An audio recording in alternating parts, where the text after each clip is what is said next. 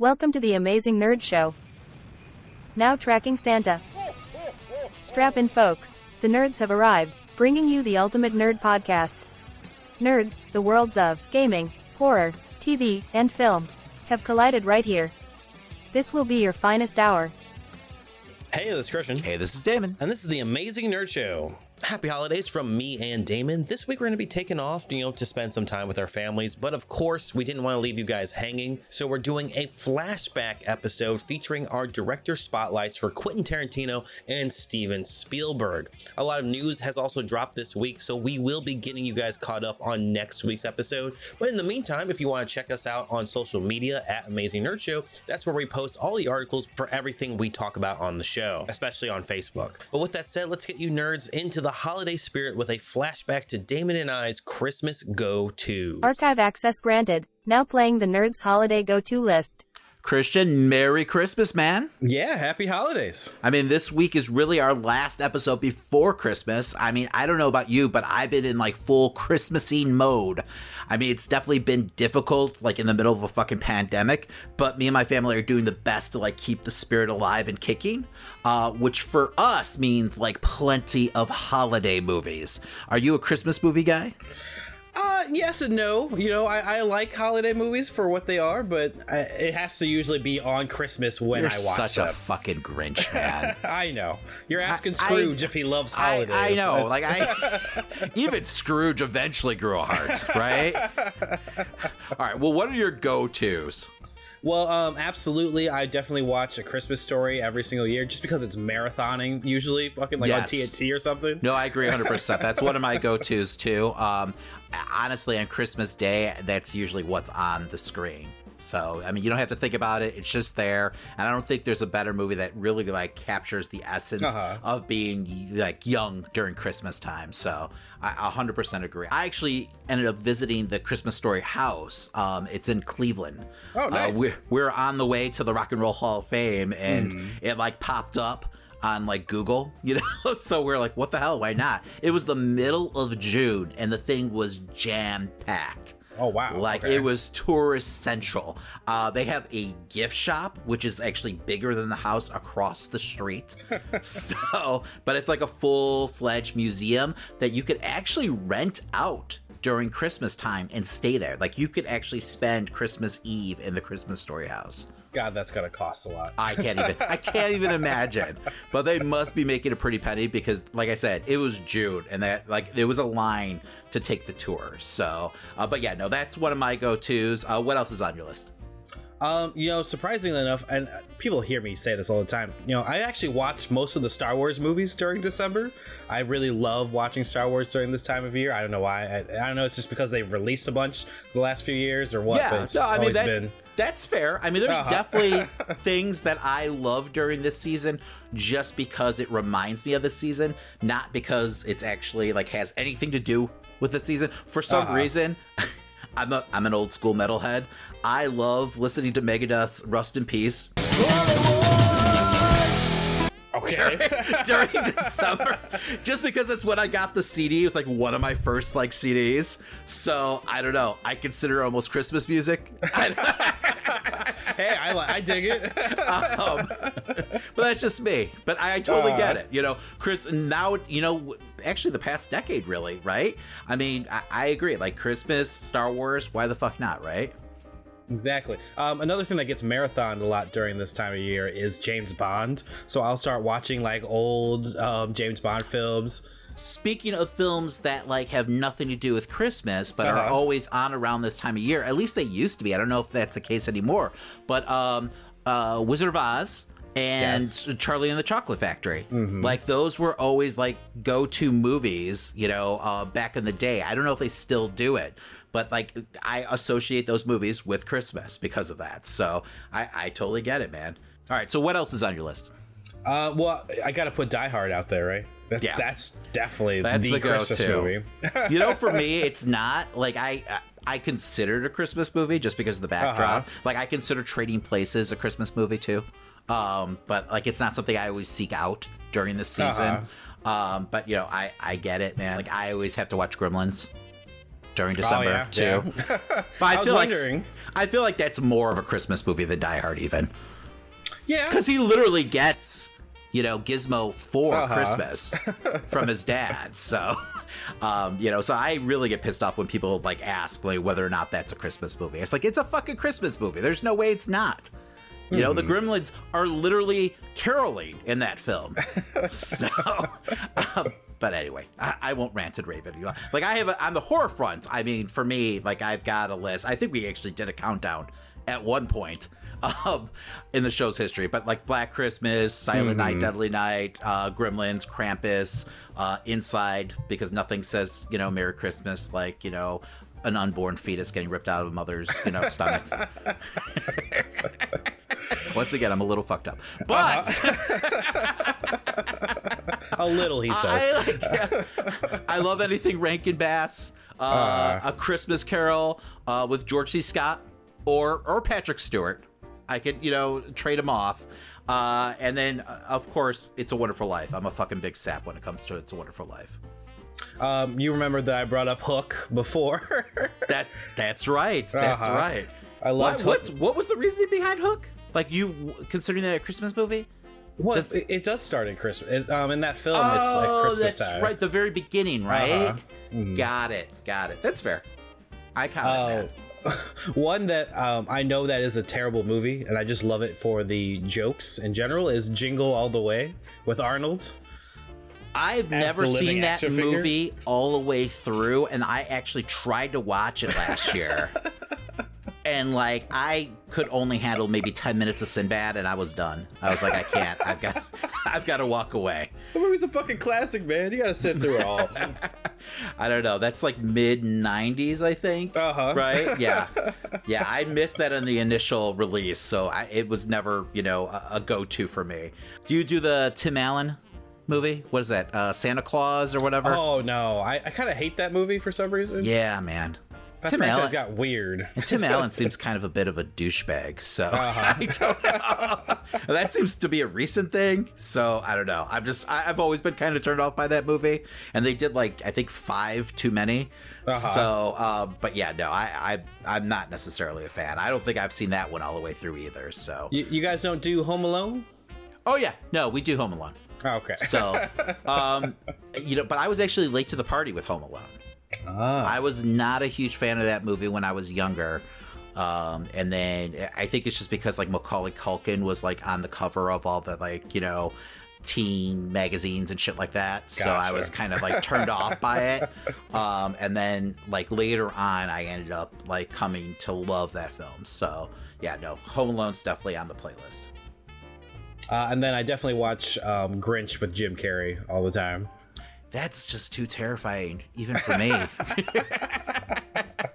Something about the makeup just disturb can, disturbs me. You can me. watch a fetus get ripped out of a womb, but, but Grinch with Jim Carrey, too much. I don't know, man. I remember watching an interview and him talking about the makeup process and like wearing all that mm-hmm. shit, like, you know, for hours, and how he had to actually get training by like torture experts. Like how to okay. like get through the day, like, you know, little tricks and shit, you know, people who actually gone through like serious torture. Um, Jesus. Yeah. So, I mean, I just, every time I see that, you know, him in that, you know, costume, that visual, I just think about like how much pain he's in. So yeah, no, I, I, I'm not a fan of that. I, I love the original though. Uh, speaking of old school, like like I, I'm talking nineteen seventies, uh, A Year Without Santa Claus with uh, Heat yes. Miser. Yes, I love watching That's that. That's Rankin Bass, man. I, I could oh, do okay. Rankin Bass all the fucking time. That they do. I mean, they do Rudolph and everything. Mm-hmm. You know, like the creepy, you know, stop motion. Uh, that that's my childhood right there. Uh-huh. So uh, Charlie Brown, obviously. Uh, you know, Garfield. Garfield had some classic. classic holiday specials back in the day. So, but that's before your time. Uh-huh. You know, I think they still, I think Amazon Prime actually has like a collection of them right now. Check those oh, I'm out. I'm sure. But they always yeah. have weird collections. On Amazon I Prime. Love me some Garfield, man. Don't blaspheme me. I love that fat cat. Well, with this next one, I'm tapping out. Uh, Scrooged. No, Scrooge is definitely a, a classic. I agree, one hundred percent. Um, that's not one that I seek out, but if it's on T V, I always stop and watch the whole thing. Absolutely. So, uh, but like my go-to, and I think I mentioned it before, but Christmas Vacation is probably like my favorite Christmas movie of all time, bar none. I still laugh at every fucking uh, one-liner. Uh, but yeah, no, Christmas Vacation all the way. I think that one just has humor that you could watch at any time of the year anyway, either yes. way. I'm pretty sure I've watched it, like, not in December. So uh-huh. I agree one hundred percent. Now accessing artist spotlight data for Quentin Tarantino. She's reviewing Godard's movie, and she says, it's as if a couple of movie crazy young French, young Frenchmen We're in a coffee coffee house, and they've taken a banal American crime novel, and they're making a movie out of it based not on the novel, but on the poetry that they read between the lines. And when I read that, I was like, that's my aesthetic. That's what I want to do. That is what I want to achieve. This groundbreaking filmmaker has made a name for himself as the king of pastiche. His passion for genre films, paired with his ingenuity as a storyteller and his rich, unforgettable dialogue, is what makes him one of the most important film directors over the past three decades. His sense of style is unparalleled. You could turn on any one of his movies, and within frames, you know it's a Tarantino film. He has a way of paying homage to the litany of films that have inspired him without it ever feeling too derivative. And because he takes genre so seriously, his films have become almost a gateway for film buffs to discover their true magic and importance. These reasons, plus a whole lot more that we'll discuss throughout the month, is why we chose the one and only Quentin Tarantino for our Artist Spotlight. Now presenting the top five Quentin Tarantino characters. Number five. Cliff Booth, Once Upon a Time in Hollywood. We get into a fight, I accidentally kill you. I go to jail. Anybody accidentally kills anybody in a fight, they go to jail. It's called manslaughter. And I think all that lethal weapon horse shit is just an excuse so you dancers never have to get in a real fight. Cliff Booth is one of Tarantino's latest creations, as played by Brad Pitt in Once Upon a Time in Hollywood. The character was loosely inspired by nineteen seventy-one's Billy Jack, and like Billy Jack, Booth has had a past of violence uh, he has struggled with, and a need for the simple life. Tarantino introduces us to a character that is the go-to counterpart and stuntman for a struggling action hero in Rick Dalton. And even though when Rick struggles, he struggles, Booth remains loyal to his close friends until the end. My earliest assumptions of the character were that he would probably fall into the hands of Charles Manson and turn on Rick Dalton. And even while watching the film, I thought that was what's going to happen to a certain point. But that's just not Cliff Booth. And while he's had a questionable past, at his core, he is a good guy. Booth is a prime example of Tarantino's ability to show off and create a completely genuine and likable character. Even when Booth gets himself into trouble, you can't help but root for the guy. Number four. Hans Landa, Inglourious Basterds. Ooh, that's a bingo. Is that the way you say it? That's a bingo. You just say bingo. Bingo! How fun! Hans Landa is one of the greatest villains in cinema history.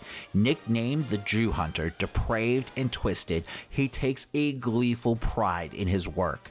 In the opening scene of Inglourious Basterds, when he's interrogating the farmer, Christopher Waltz's Cheshire cat-like smile is a window into how sadistic of a character Landa really is. He absolutely is playing with his prey before he pounces, and getting off on every grueling, intense moment. But Hans is an ambitious monster, and really only seems to care about his own self-interest. Um, as we learn, he has no real loyalty to the Nazi cause, as he's so quick to betray and try to broker a deal that would see him almost hailed as a hero. All this leads to one of the most satisfying conclusions of any Tarantino film, with Hans's forehead meeting the end of the bastard's Bowie knife in the closing shot. Number three. Mister Pink, Reservoir Dogs. You know what this is? It's the world's smallest violin playing just for the waitresses.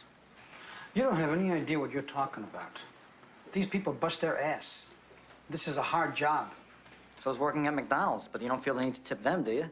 Well, why not? They're serving you food. But no, society says, don't tip these guys over here, but tip these guys over here. That's bullshit. Waitressing is the number one occupation for female non-college graduates in this country. It's the one job basically any woman can get and make a living on. The reason is because of their tips. Fuck all that. Mister Pink is a fast-talking, all-business criminal that serves as almost a template for many Tarantino characters to come. Quick-witted when either arguing his way out of tipping or identifying a setup.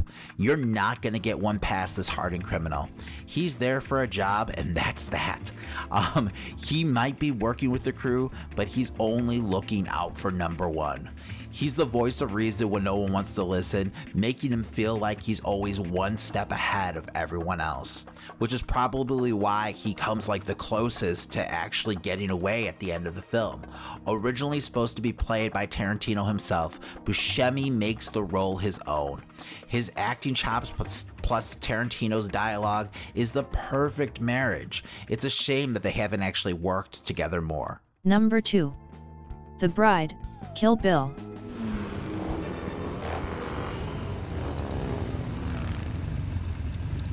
Is that what I think it is? You didn't think it was going to be that easy, did you?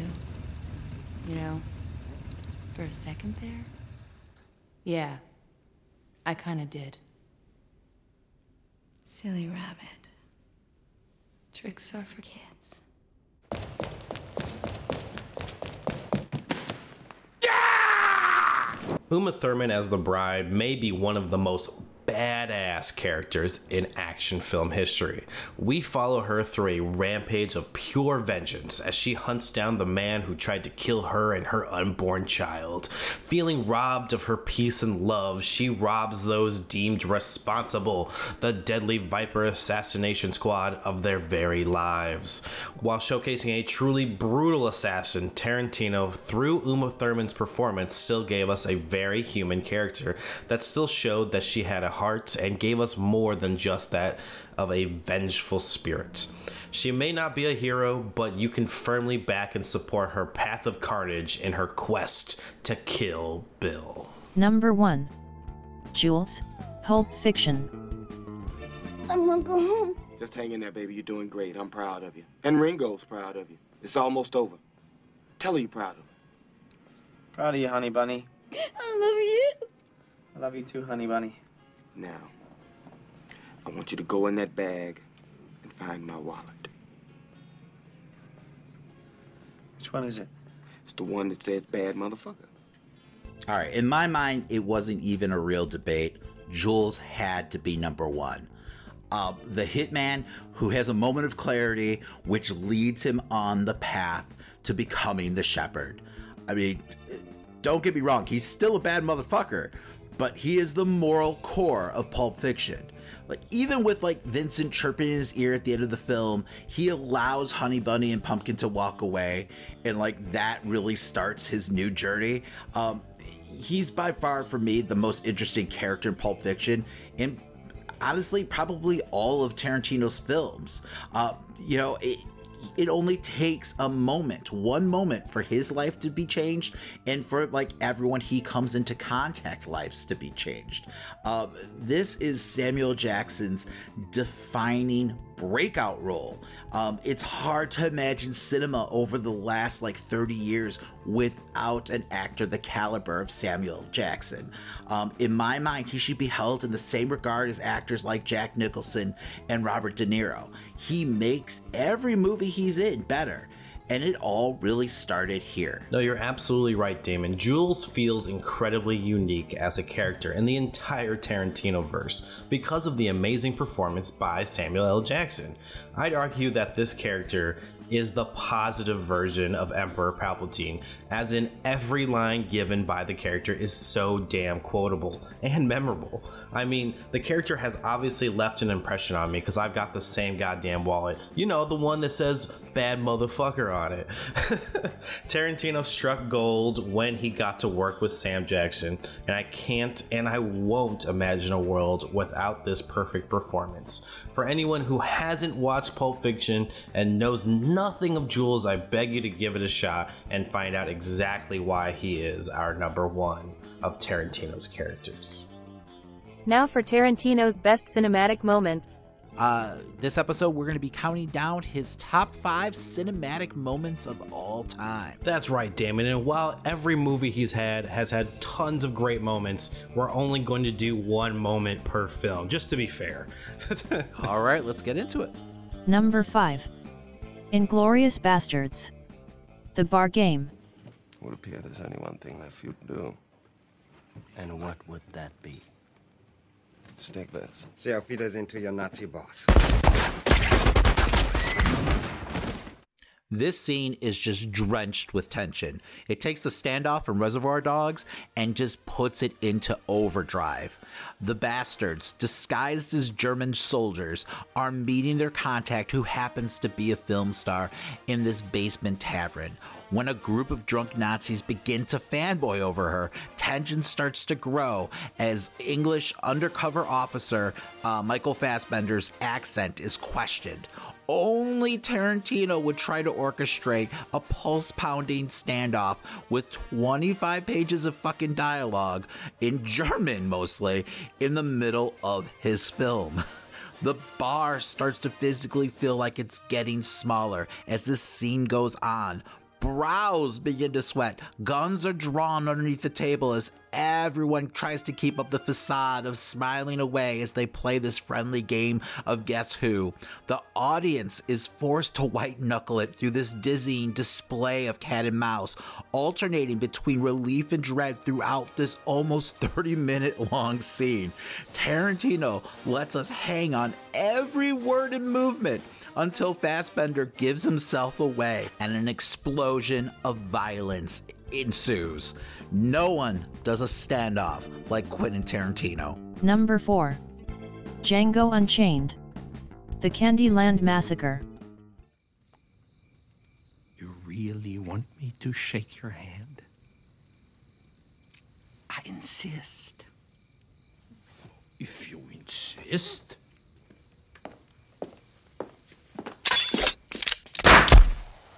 The Candyland Massacre proceeds after a marvelous and dastardly performance by Leonardo DiCaprio as Calvin Candy. It all kicks off when Calvin looks to stand tall and end the proceedings with one last insult, a handshake commemorating the sale of Django's wife, and only to be met with a bullet to the heart from Doctor King Schultz's hidden pistol. What ensues is a satisfying conclusion of pure visceral brilliance from Tarantino as the audience bears witness to one of the bloodiest shootouts in modern cinema.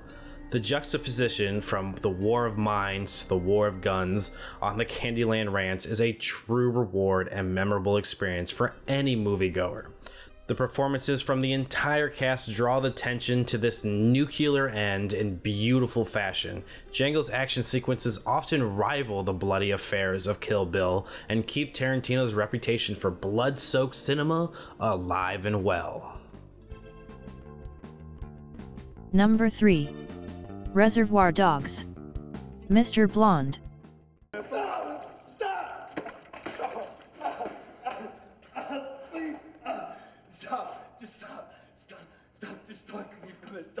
Please, don't, don't burn me, please. Ah, look, ah, I'm begging you. I, I don't know. I don't know anything about any of you fucking guys. I'm not gonna say anything. The Mister Blonde psychotic dance sequence is the first true shocking moment in Tarantino's career and the catalyst of things to come. we get a taste of his flair for stylized violence and suspense. Even though we hear about Mister Blonde killing innocent bystanders when uh, the heist goes awry, I mean, to the point where like the rest of the crew is unnerved, we as an audience are not completely prepared for what happens when Blonde is left alone with a cop that he's taken captive. I mean, Tarantino does a wonderful job of setting this up by making sure Blonde always seems like the coolest guy in the room. Uh, with his sunglasses still on, he barely stops sipping his soda as Harvey Keitel confronts him.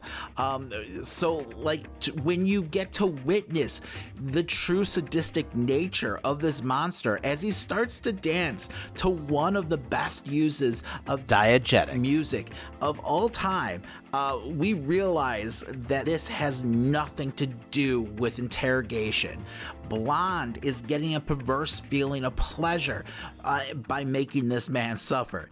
Even though Tarantino pans away from this horrific act of like dislodging the cop's ear from his head, it still doesn't lose its grisly effect.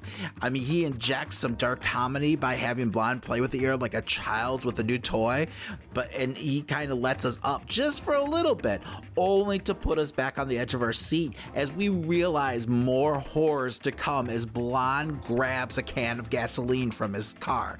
This ultimately leaves Or Orange to reveal himself um, as the informant, to the relief of the audience. But then the die is cast for the rest of the film. Number two.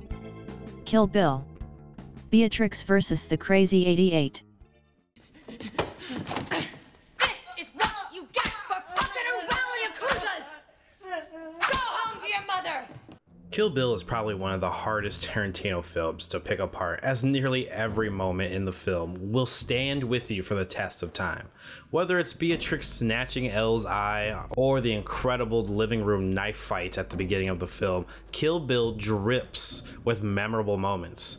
But at the end of the day, the most notorious sequence in either volume is, of course, Beatrix versus the Crazy eighty-eights.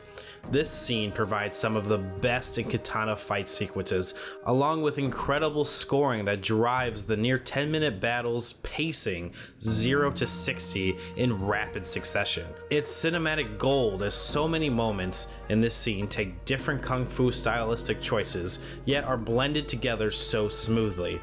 There's moments of brutality, there's moments of comedy, all handled and balanced to the quality of Hattori Hanzo's steel.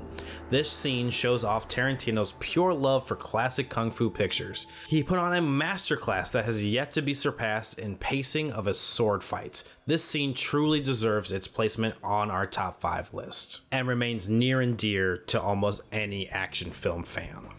Number one. Pulp Fiction. What does Marcellus Wallace look like?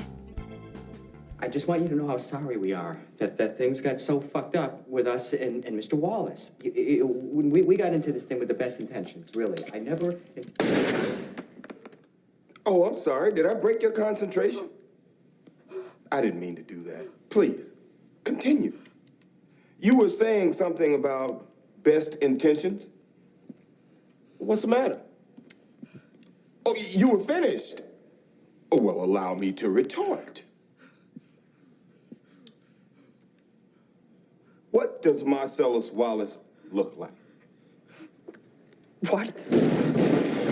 What country you from? What? What? What ain't no country I ever heard of? They speak English and what? While this might be the predictable and safest pick on our list, it's absolutely well deserving of our number one slot. Samuel L. Jackson is an absolute force of nature in this scene. Playing both good cop and bad cop, his disarming charm helps make this moment as he goes from talking about frickin' burgers to murdering motherfuckers in a matter of seconds. The intensity that Jackson displays as he rattles off one of the most iconic monologues in film history makes you feel like Brad as he squirms in his seat in his final moments. Jackson is the perfect vessel for Tarantino's dialogue, You believe every word the actor says as he, his glare pierces your soul. This is some of Tarantino's finest writing, because not only uh, Brad and his friends' lives change here by ending, um, it's also Jules' old life that dies in this room. In a moment of dark comedy, a divine intervention seems to set Jules on a new path. This scene and performance accomplishes so much in a matter of a few short moments. It defines Jules' character in the past and also sets us out on the journey Jules is going to take throughout the film. It's one of the most successful marriages between script and performance I've ever known. As if this monologue couldn't be done by anyone else other than Samuel L. Jackson. Tarantino knows how to do tension so fucking well. Like Damon said before me, you feel every bit of Brad's fear. You feel every millisecond of this scene. From the moment Jules walks into the apartment, it's go time. Sam Jackson and Tarantino fire this sequence into your brain and blow it away. You can't possibly think of either person without thinking of this unbelievable scene. And that's why it sits here at our number one moment. Now for the nerd's favorite all-time Tarantino films. All right, so this is our final week for our Artist Spotlight on Quentin Tarantino. Uh, this week we're going to go ahead and we are going to rank our top five favorite Tarantino films. Number five, Inglourious Basterds. Each and every man under my command owes me one hundred Nazi scalps. And I want my scalps. Tarantino's history-altering war film is one of the greatest revenge fantasies ever told. Our journey starts with a young woman barely escaping through a field after her family is slaughtered by Nazi soldiers, and ends with the same woman almost single-handedly ending the war as the Nazi party burns in her theater as her haunting image appears on the screen, laughing and showing them the face of Jewish vengeance. Talk about fucking epic. All in the same breath, Bastards is also a wonderful homage to war films like The Dirty Dozen. It's a true ensemble cast, filled with unforgettable performances by the likes of Brad Pitt, Christopher Waltz, and Michael Fassbender. But what really takes center stage here is Tarantino's craftsmanship as an artist. He builds some of the best nail-biting scenes ever committed to film, giving us a masterclass in suspense and tension. This is Tarantino Tarantino at the top of his game, and why Inglourious Basterds had to make our list. Number four, Django Unchained. After this, we'll see if you break eggs again. John Brittle!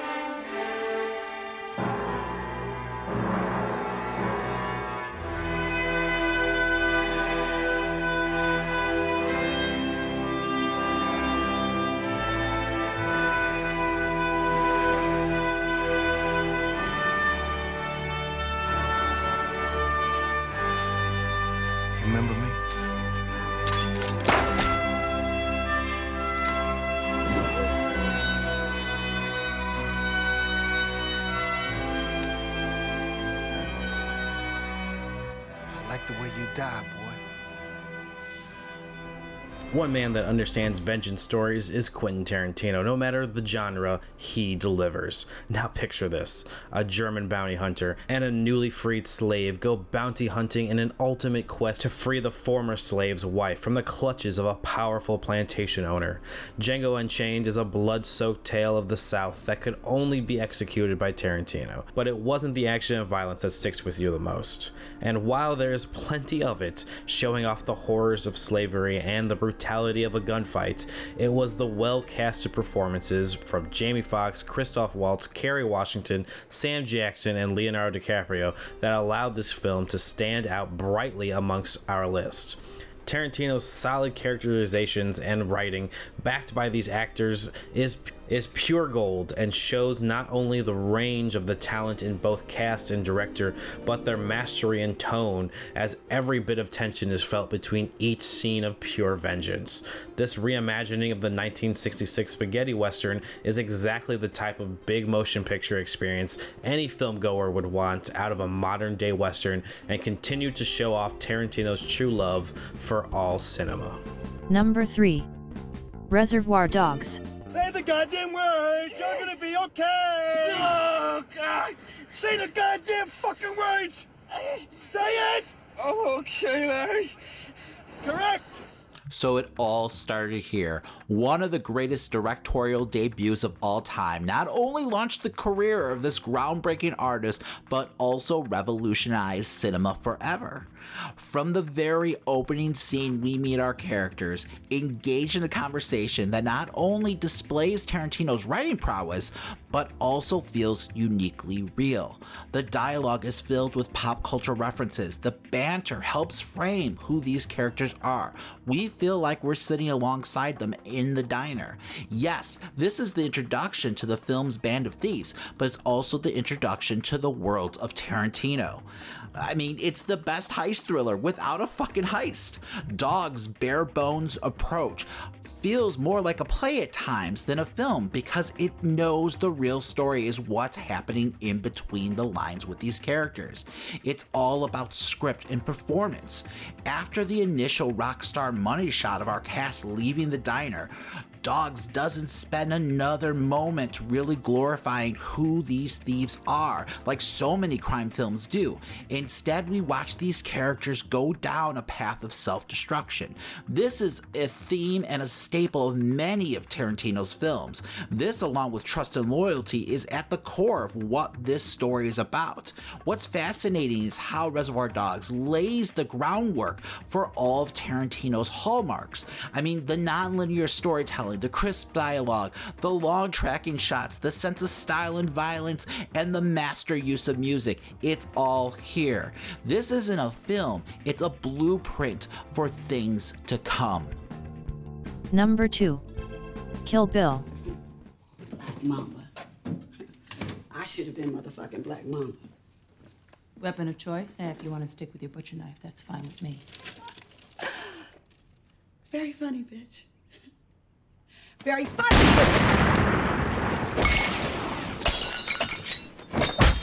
I remember watching Kill Bill for like the first time at home, as I was probably too young to see it in theaters. I watched it in pure amazement, not being able to peel my eyes from the ravenous cinematic beauty of a revenge tale done right. Before I even knew who Tarantino was, I could tell this was a film experience on a different level. The tale of the bride hunting the man who took away her new life is arguably the best action film to come out of the two thousands. Using techniques and storytelling from his previous features, Tarantino crafted a love story to kung fu flicks unlike anything anyone has ever seen. Uma Thurman Thurman's iconic performance as Beatrix Kiddo is a phenomenal portrayal of a female protagonist in action, and while she may not be a pure hero, Tarantino wrote the story in a way that has you cheering her on every second. The stylistic choices, blending different kung fu elements and mixing in an unforgettable score, almost made this our number one film, as it is a pure masterpiece in vengeful cinema. Number one. Pulp Fiction. Marvin, what do you make of all this? Man, I don't even have an opinion. Well, you gotta have an opinion. I mean, do you think that God came down from heaven and stopped it? Oh, what the fuck's happening? Oh, oh man, shit, man. Oh, man, I shot Marvin in the face. Why the fuck you do that? Well, I didn't mean to do it. It was an accident. Oh, man, I seen some crazy-ass shit in my time, but just... Chill out, man. I told you it was an accident. You probably... You went over a bump or something. Hey, the car ain't hit no motherfucking bump. So, if you've listened to this month's previous countdowns, there's no doubt what Tarantino film would be ranked number one on this list. Pulp Fiction is a touchstone film. It's undeniably entrenched into pop culture. Its characters are iconic. Its dialogue is so memorable, it's part of our lexicon now. The film still resonates today because it was so unlike anything we ever saw before it's released. Tarantino took what he learned from Reservoir Dogs and crafted a hard-boiled, self-referential tale that just hooks the audiences from the start with its non-linear storytelling. Tarantino has the balls to challenge his audience to chase these three out-of-sync narratives as they intertwine. We're on this journey along with Butch, Vincent, and Jules. And he knew that his neo-noir crime story would keep the audience hyper-focused on what was to come next. What's so impressive is this is his second film and his vision is already so clear. He's found his voice as an artist and a storyteller. Truly amazing. This film and its style of telling a story out of order and yet still having a cohesive and well-toned narrative and through line really opened up my eyes to how strong a filmmaker Tarantino is and how uniquely distinct a film can be. While Reservoir Dogs was the blueprint to Tarantino's style that we all know and love, Pulp Fiction was the full masterpiece in all its glory. As Damon said before me, it's a cornerstone of pop culture and so deeply ingrained in society today. Each storyline is chock full of unforgettable moments that have inspired many of today's filmmakers and continues to be a reference of work beloved by all. It is completely deserving of our number one spot, and I personally will always love this film. Hey, and with that said, that ends our artist spotlight for this month of Quentin Tarantino. If you had any different list than us, like um, you know, your favorite moment, favorite character, or um, your favorite film, let us know in the comments below. Accessing artist spotlight data for Steven Spielberg. Now playing Spielberg's best summer blockbusters. All right, so before we get started with our countdown, let's go ahead and talk about why we chose Steven Spielberg as our first month-long artist spotlight. And I think what it comes down to for us is Steven Spielberg is the quintessential director. After more than forty years of making movies, his influence on film is unquantifiable. He's literally the father of the blockbuster film. Like, he did that. I mean, way back in nineteen seventy-five with a movie about a freaking shark. Like, the whole reason it feels weird right now with it being summer and there's no huge film to go see in the theaters, I mean, right or wrong, no matter how you feel about it, it's all because of Spielberg. Like, he's bounded by no genre. For him, it's all about the craft of storytelling. His versatility might be his greatest strength. I mean, he can give you a spectacle and leave you in awe where, like, he shows you something you've never seen before on film. And in the same year, he can give you a thought-provoking period piece that makes you feel like you've been transported to another chapter in history.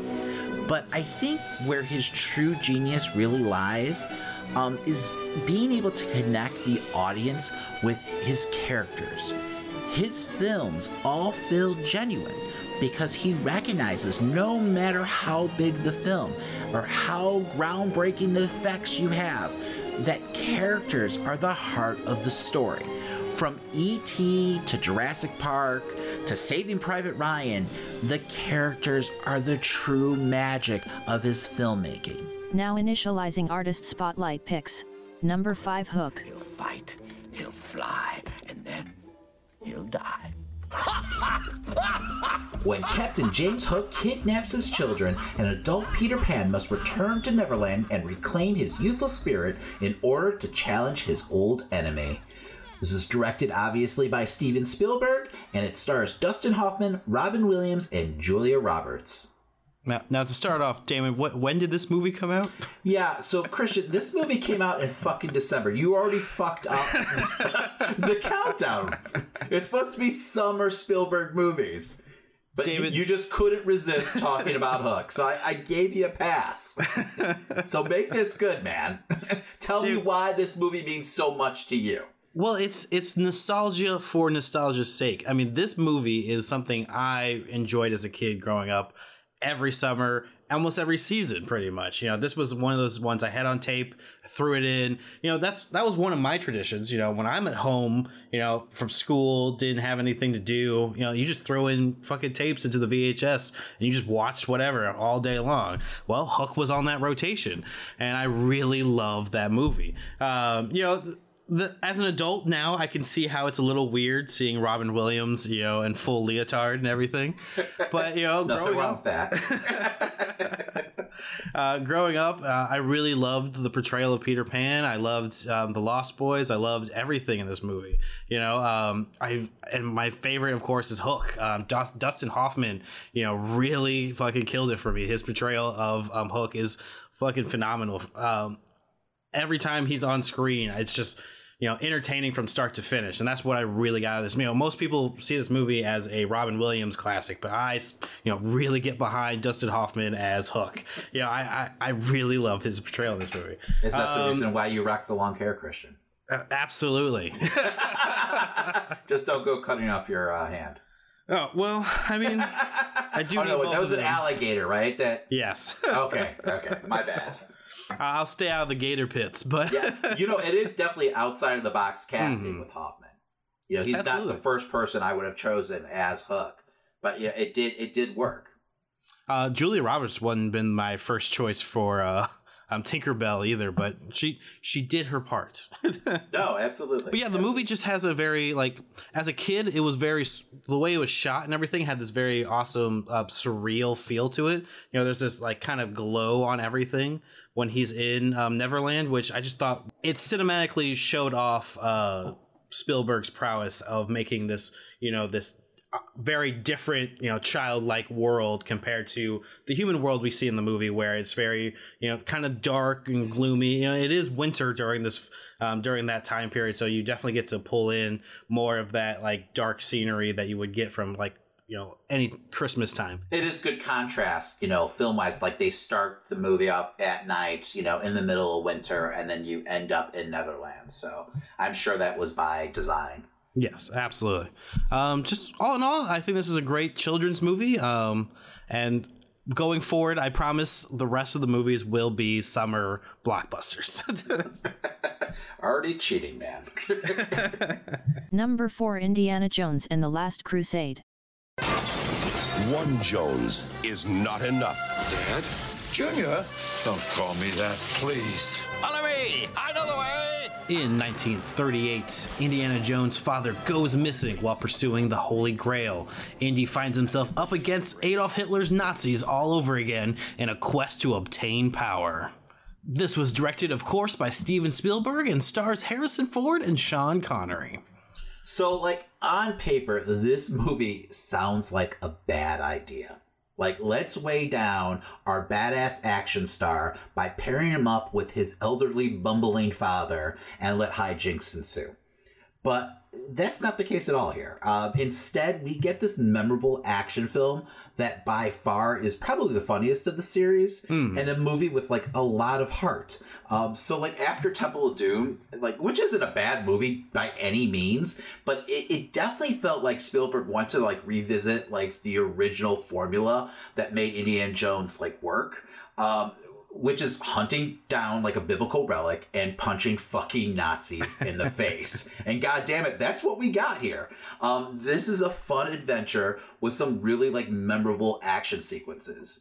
But, like, I think what makes this more than just, you know, an action film is the relationship with his father.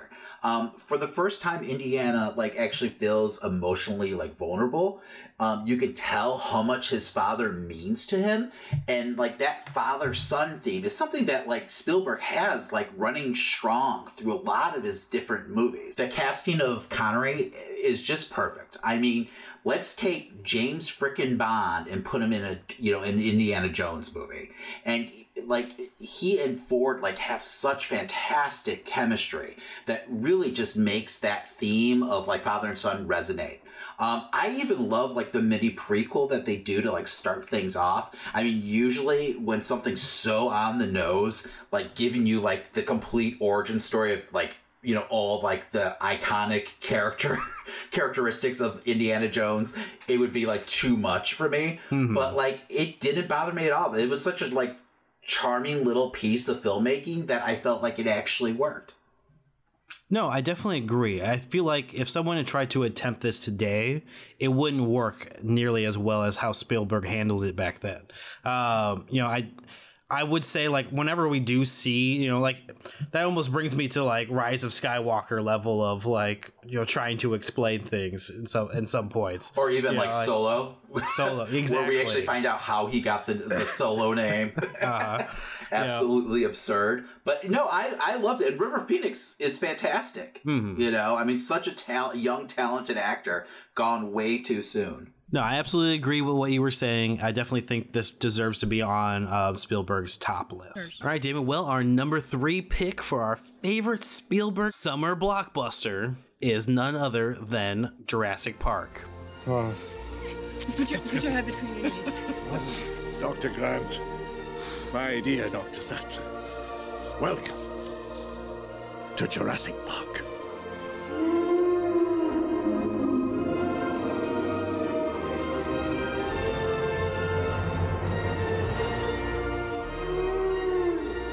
Jurassic Park is bona fide movie magic.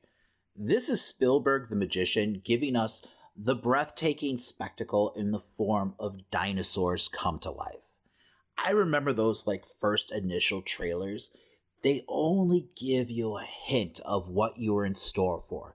They saved like the true awe of this film for the audiences in the theaters. So you got it like opening night, um, which is genius. And nowadays rare.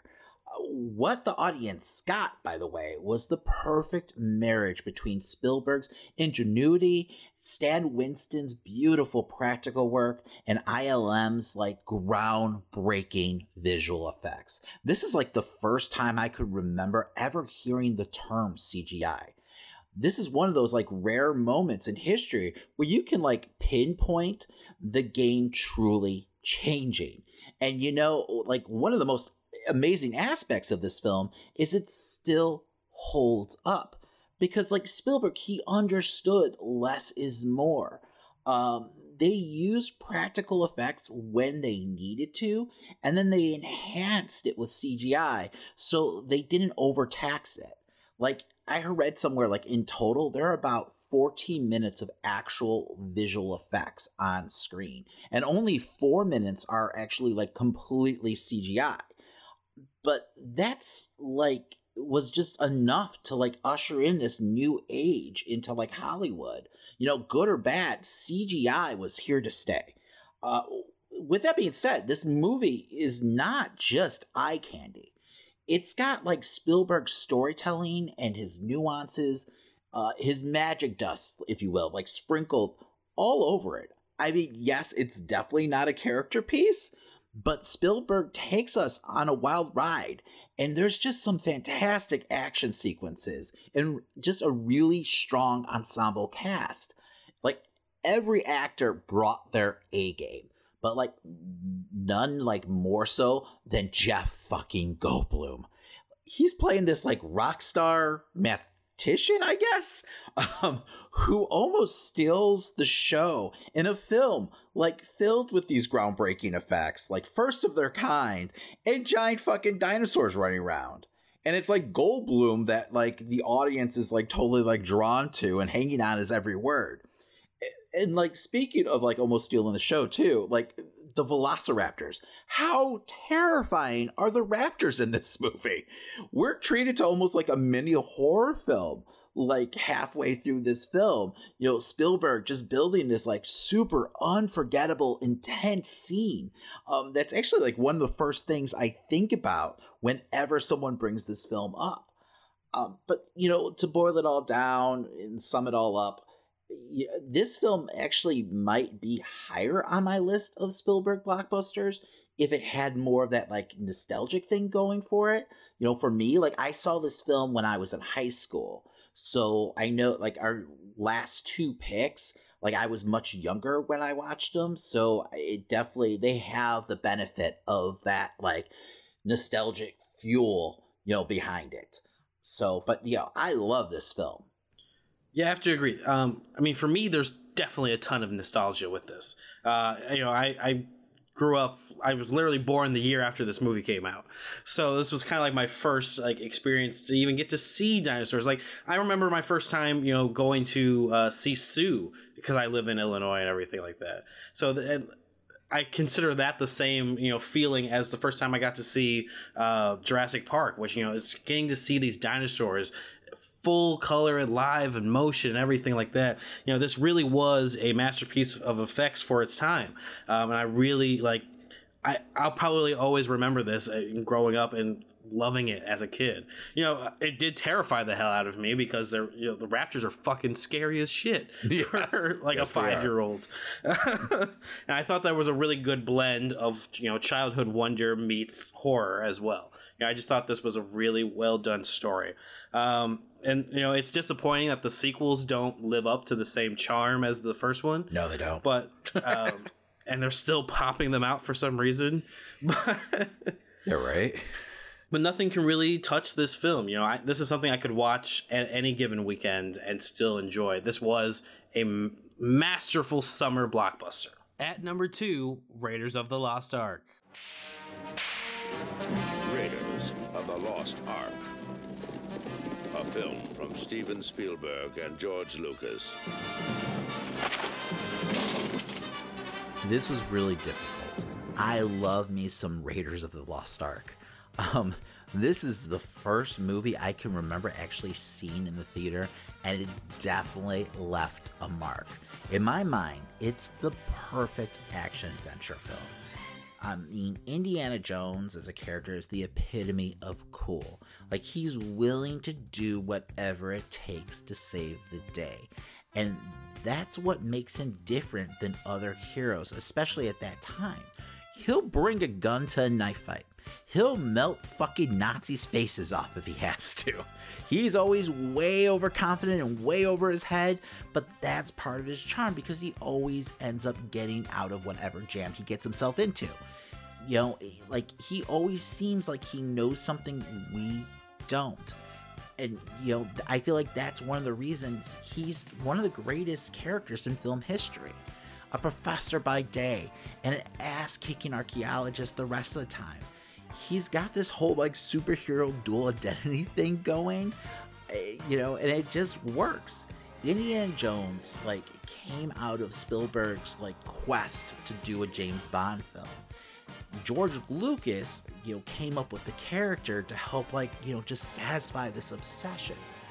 Um, between these two artists and the performance of, you know, Harrison Ford, it's hard to imagine this not working out. And, you know, it did. And, you know, well, at least until Crystal Skull, but that's neither here nor there. Um, this is the first time, too, like, we meet Indiana Jones. And if you think about it, they don't bother giving us an origin story. Hell, you know, we don't get that until the third film.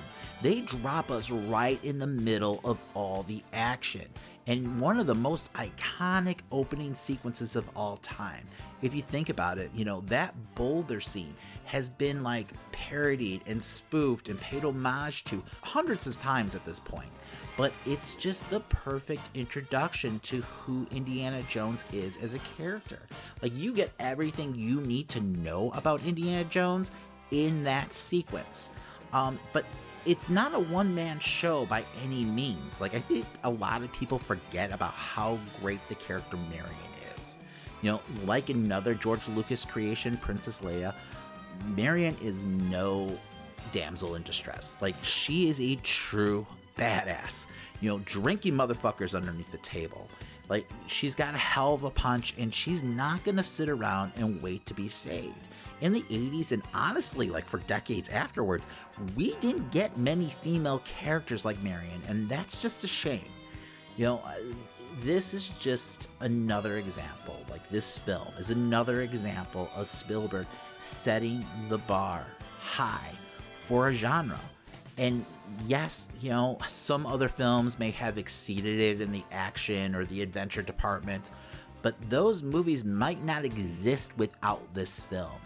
And no film, in my mind, has matched the charm And I think that's what's its greatest strength, and definitely makes it one of like Spielberg's greatest films. So like you mentioned, we both kind of, you know, grew up in a, oh, I grew up way further in a very far post-indie world where, you know, you see their influences in all the adventure movies, you know, out there, you know, even in video games, you know, you have Tomb Raider and Uncharted series. And, you know, while those are great experiences and they really take so much from Indiana Jones, you're right. They don't uh, they don't hold a torch to that series uh, or that, that movie in general. You know, Spielberg really, you know, caught magic with this film. And, you know, it's something that will always be remembered and cherished. Uh, I know you brought up uh, the boulder scene, but I think the thing that, that brought, like, that really sold me on him as a character was, you know, him bringing a gun to a sword fight. Um, I, that's like the most iconic thing that comes to my mind whenever I think of um, Indiana Jones. Spielberg's work with Harrison Ford throughout the film, you know, really shows wit and adventure in a very, I would I would say in a light manner, where it stays focused on entertaining the viewer rather than like bogging them down consistently with exposition and, you know, just a lot of things that we see in modern adventure stories where it just, you know, really slows down the film trying to explain to you how all this works and why we're doing this. Whereas, you know, this film just gives you the adventure and makes you laugh throughout the entire experience. That's why I completely love this. You know, Spielberg really found a way to focus on the entertainment, and that's what he's been a master at for years. Uh, you know, it's he was able to take the, you know, the best out of this picture possible and really put it out there on the big screen. And I appreciate that work that he was able to put in. And, you know, even like we're we're gonna talk about um, another movie after this where he had even less to work with and still made such a perfect, you know, thing out of it. Um, and I think what we got with Indiana Jones really um, personifies his skill as a filmmaker. And with that, that leads us into our number one pick for Spielberg's greatest summer blockbusters, Jaws. Alive today, who has survived millions of years of evolution, without change, without passion, and without logic. It lives to kill. A mindless eating machine. It will attack and devour anything. It is as if God created the devil and gave him jaws. So it all started here. The first summer blockbuster, if not the first big blockbuster film. Um, you know, the, the term blockbuster was coined, you know, from the crowd, like literally lining up around the block to get into the theater to see a film. Um, that's what Spielberg brought to us here. I mean, this was the rise of Spielberg. With this film's success, he was able to have Final Cut and bring us like this legendary resume of films, you know, that we've gotten throughout the decade. It it, it all started here. So, you know, when I first saw this film, I was vacationing at my grandmother's house in um, Key Largo, and I remember this distinctly because it was hot as all hell. And like one of the selling points of going on this like month-long vacation and being from Chicago was that we got to swim daily um, because she was right on the water. You know, and that, that that was, you know, something that I look forward to all year long until I saw this film. Afterwards, I was so absolutely terrified. I didn't even want to go on the dock, let alone go swimming. When I eventually got back into the water, and it took a couple days, I never truly felt safe the rest of the vacation. And I'll be honest, like I remember the night after this like movie, I didn't even want to take a shower, which makes absolutely no sense. Like the, the shark was going to come through the drain to get me. But that that's the effect this movie had on me. Um, what Spielberg crafted with Jaws was just a masterclass in suspense. he starts off the film with the introduction of the shark, and we witness the horror that Jaws is capable of in the opening scene without seeing anything. Um, this is all designed to just let you know right off the bat, no one is safe. And like not being able to see the shark effectively lets Spielberg tap into the theater of the mind. I mean, once again, less is more. What we come up with in our own imagination is always going to be just as scary, if not more so, than what he can show us.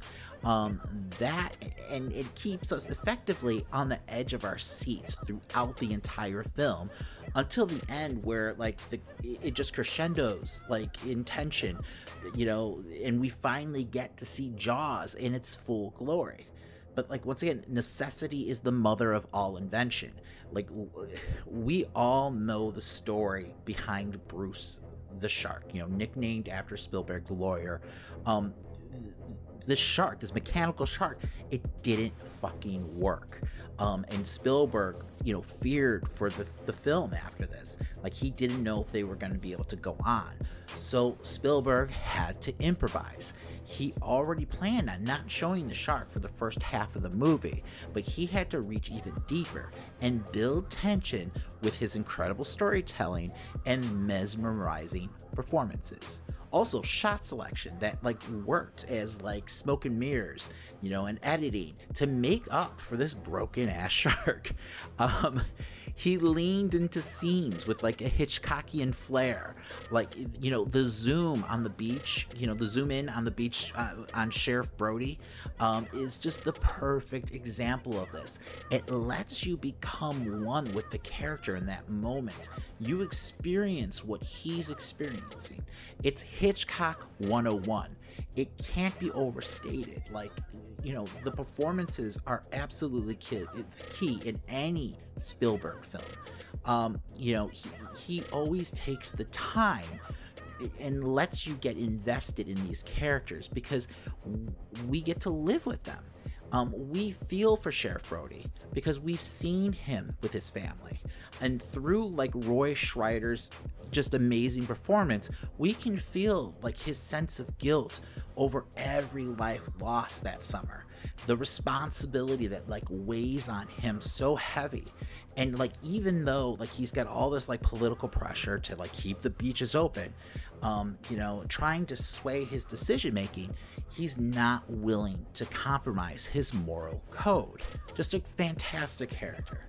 Um, Richard Dreyfuss is pure joy as he like energizes this film with this like neurotic like energy and passion, like as a scientist who's trying to save the day, but at the same time he's trying to prove himself worthy of just this saltiest sea dog of them all, Quint. Robert Shaw gives one of the best performances, I believe, in the history of film, bar none. Um, you know, and then with the Indianapolis speech being one of my favorite scenes of all time. I mean, Quint's haunting shark story terrified me um, as a kid. It, it still works today. I found it absolutely riveting. Um, it, it almost scared me more than the entire movie itself.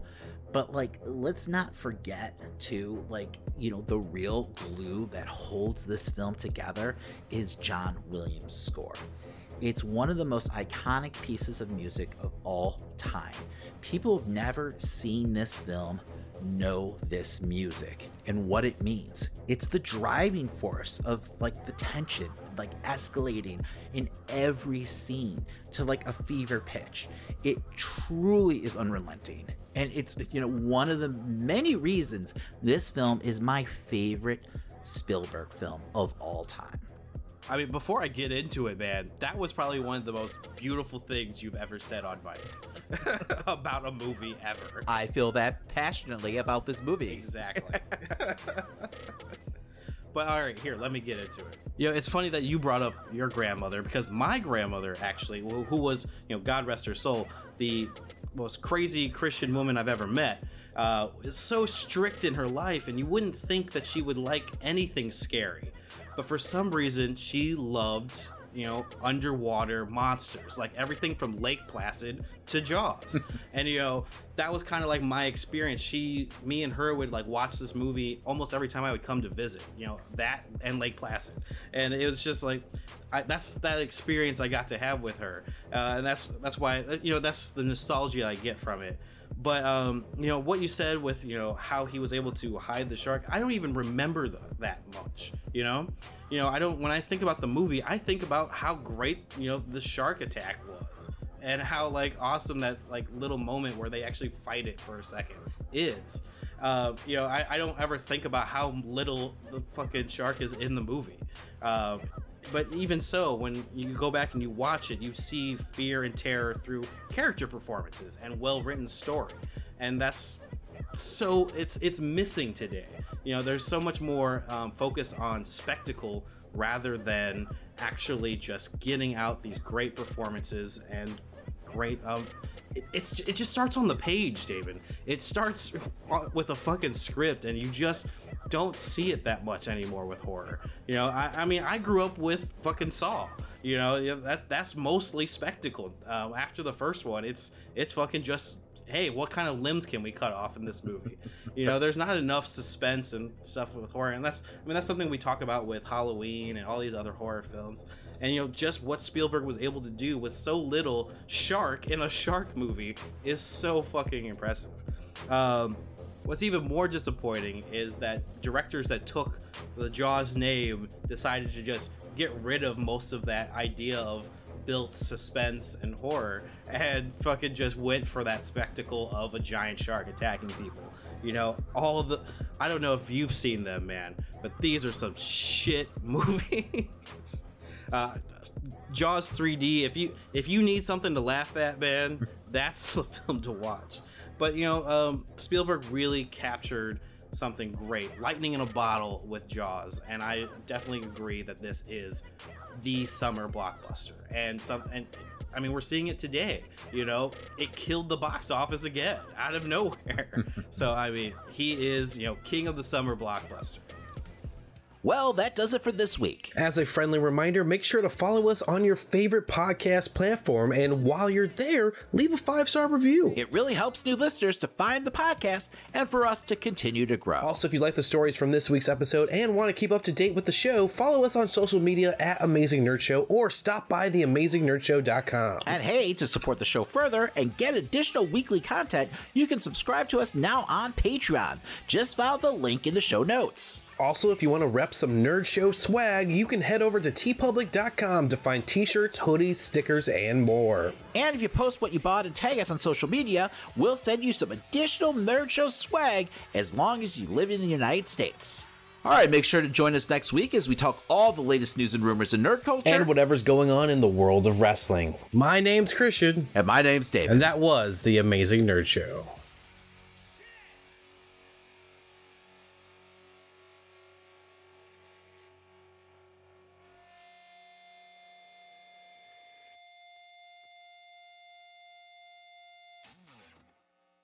I want to speak to a grown-up. All grown-ups are pirates. Excuse me? We kill pirates. I'm not a pirate. So happens, I am a lawyer. Kill the lawyer! Kill the lawyer! I'm not that kind of lawyer.